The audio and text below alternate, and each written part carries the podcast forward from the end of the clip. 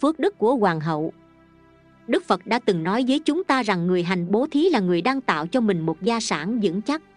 Công đức của bố thí không những thù thắng, mà còn là nơi nương tựa bảo đảm và an toàn nhất. Những người giàu có trên thế gian hiện tại chính là những người đã tạo nhân bố thí trong những kiếp trước, và họ đang hưởng phúc báo của công đức này. Và người hành bố thí thời nay là người đang chuẩn bị hưởng hạnh phúc trong tương lai. Thời xưa ở ấn độ có một bà hoàng hậu lòng tin phật pháp rất thâm sâu và thành khẩn. Bà chỉ thích làm hai việc là bố thí và tạo công đức. Vì thế nhân dân trong dương quốc rất thương mến tôn kính bà, và ngay trong cung, bà cũng được tất cả mọi người suy tôn. Một hôm, bà khoác vào người một bộ y phục lụa là tuyệt đẹp, trên đầu đội dương miệng bằng trân châu để đi dạo trong vườn hoa với nhà vua. Nhà vua ngắm nhan sắc kiều diễm của hoàng hậu và nói, ái khanh của ta, nàng nghĩ xem, nàng sửa soạn thật là xinh đẹp phú quý mà nàng đang hưởng mà ít ai có được. Nhờ ta mà nàng mới có một cuộc sống vinh quang như thế, nàng thấy có đúng không?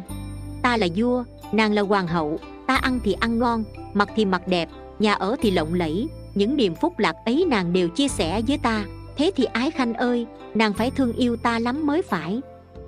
Đại dương, thiếp phải luôn luôn thương yêu và cảm tạ đại dương nhưng phú quý thiếp được hưởng ngày hôm nay không phải là nhờ đại dương ban cho mà là nhờ phúc báo sẵn có của thiếp. Giữa chúng ta chỉ có quan hệ vợ chồng, còn nói tới phúc báo của người này hay người kia thì phải nói là nhờ nhân thiện do chính họ gieo trồng chứ không ai ảnh hưởng ai được. Những câu nói của hoàng hậu không làm cho vua bằng lòng chút nào nhưng ông không trả lời, chỉ hầm hầm quay trở về dương cung. Ông muốn chứng tỏ cho hoàng hậu phải thấy rằng những quan niệm của bà không đứng vững. Khuya đêm hôm ấy chờ hoàng hậu ngủ say rồi, ông lén cởi chiếc nhẫn quý giá mà hoàng hậu đang đeo trên tay rồi đem ném xuống sông. Vua làm điều này một cách bí mật, không có một người nào trông thấy. Hôm sau hoàng hậu tỉnh giấc, thấy chiếc nhẫn không cánh mà bay bèn hỏi vua. Quân dương, chàng có thấy chiếc nhẫn của thiếp không? Làm sao ta thấy được? Nhẫn nàng đang mang trên tay tại sao lại hỏi ta? Không lẽ một người sẵn có phúc đức như nàng mà cũng bị mất nhẫn ư? Nhà vua trả lời một cách châm biếm dân, nếu thiếp có phúc có phần và nếu chiếc nhẫn ấy thuộc về thiếp thì chắc chắn là nó không mất. Ngược lại nếu thiếp không được sở hữu một vật nào đó mà cứ cưỡng ép để mà có thì cũng chỉ vô ích mà thôi. Thái độ của hoàng hậu rất thản nhiên và tự tại. Tuy đó chỉ là một chiếc nhẫn, nhưng trên chiếc nhẫn có gắn một viên bảo châu vô giá, thế mà chiếc nhẫn mất đi không làm cho hoàng hậu phiền não hay ưu tư chút nào. Nếu chuyện ấy xảy ra cho nhà vua, chắc là ông đã lo lắng ghê gớm lắm vì thế ông mới lập ra mưu kế ấy để đánh đổ cái lý luận tự cho mình là phi phàm của hoàng hậu.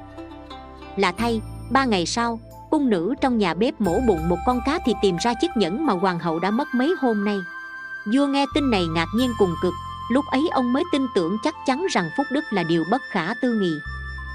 Số là sau khi chiếc nhẫn bị vua ném xuống sông rồi, thì liền bị một con cá bơi ngang chỗ ấy đớp vào bụng mất. Mới nuốt xong chiếc nhẫn nó rơi ngay vào lưới của một người đánh cá và người này đem mẻ cá mới lưới được bán cho triều đình. Mọi sự việc ăn khớp với nhau chặt chẽ, chỉ cái phước vô song của hoàng hậu mới khiến cho chiếc nhẫn đã mất mà tìm lại được. Từ đó trong cách đối xử với hoàng hậu, vua không dám tỏ ra mình là người thi ân nữa, vì phúc của ai thì người đó hưởng vậy. Tội báo hay phúc báo đều như bóng theo hình. Phúc báo là do bố thí, do cúng dường mà có làm người nên bố thí, nên cúng dường cho nhiều là vì lý do này. Trích phật giáo cố sự đại toàn.